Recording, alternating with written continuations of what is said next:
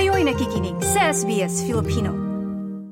Sa mga balita ngayong Lunes, ikalabing tatlo ng Nobyembre taong twenty twenty-three. Mga protesta sa Australia muling idinaos bilang pagkondena sa pamamaslang sa mga tao sa Middle East. Foreign Minister Penny Wong may nilinaw sa posisyon ng Australia tungkol sa relasyon ng Pilipinas at China. At ilang mga residente sa Iceland, nilisan muna ang kanilang mga tahanan dahil sa posibleng volcanic eruption.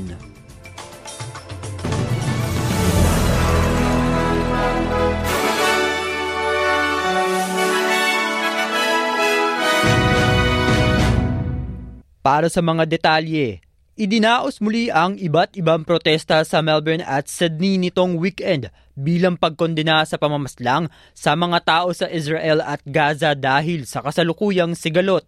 Sa isang pro-Palestinian rally sa C B D area sa Melbourne, libo-libong katao ang nakibahagi sa protesta na nananawagan ng ceasefire sa Middle East kung saan sinasabi ng Health Ministry ng Gaza na umabot na sa labing isang libong katao ang mga nasawi dahil sa kagawan ng Israel.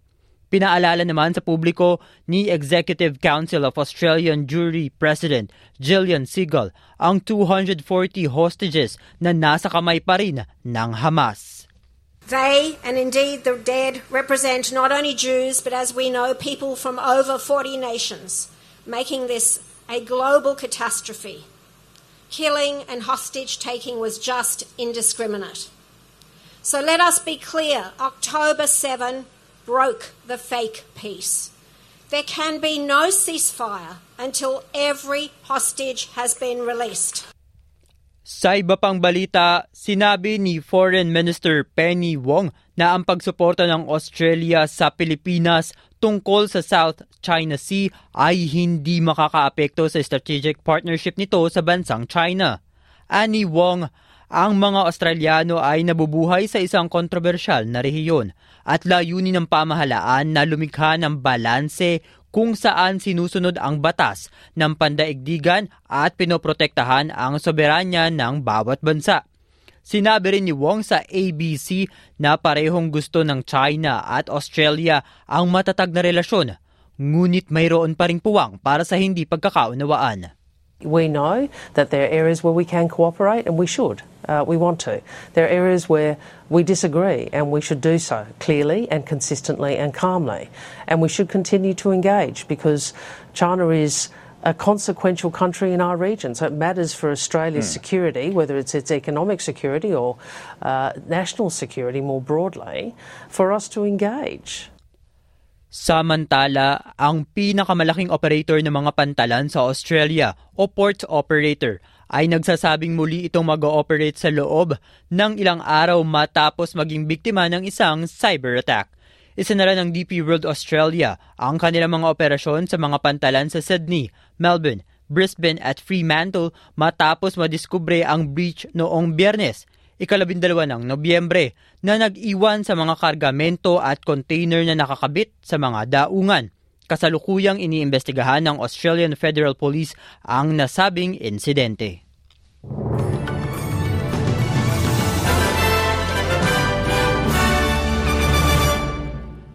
Balita naman tayo sa Pilipinas.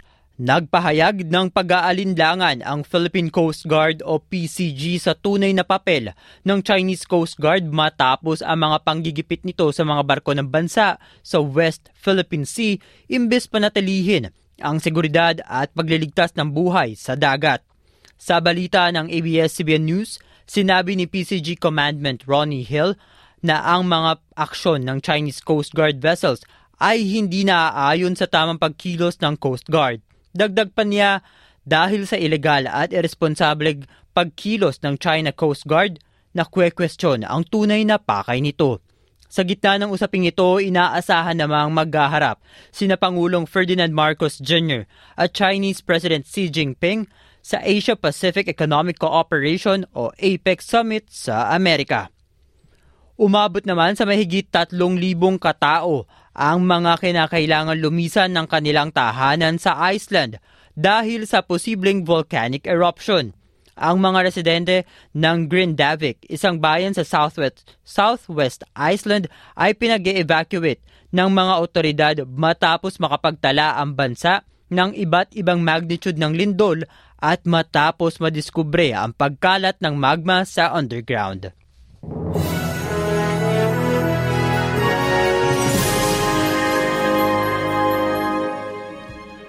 Sa palitan naman tayo ng salapi ngayong Lunes, ayon sa Reserve Bank of Australia, ang isang Australian dollar ay katumbas ng sixty-three US cents. Mula naman sa Bangko Sentral ng Pilipinas, ang isang U S dollar ay katumbas ng fifty-five point nine one pesos at ang palitan ng isang Australian dollar ay thirty-five point five nine pesos. At sa lagay naman ng panahon ngayong Lunes, asahan ang posibleng malakas na pag-ulan sa Darwin sa temperaturang thirty-two degrees, posibleng umulan sa Perth at twenty-six degrees. Makararanas ng bahagya hanggang maulap na panahon ang mga sumusunod: Melbourne at nineteen, Hobart at twenty, Canberra at twenty-six degrees, Wollongong sa temperaturang twenty degrees, Sydney at twenty-three, gayon din sa Newcastle at twenty-three degrees, habang maaraw naman sa Adelaide at twenty-six, Brisbane at thirty at Cairns at thirty-one. Para sa iba pang balita, bisitahin ang w w w dot s b s dot com dot a u slash Filipino at ang S B S Filipino Facebook page. Martin Tuanyo, S B S Filipino. Nice yung bang makinig na iba pang kwento na tulad ito? Makinig sa Apple Podcast, Google Podcast, Spotify o sa iba pang podcast apps.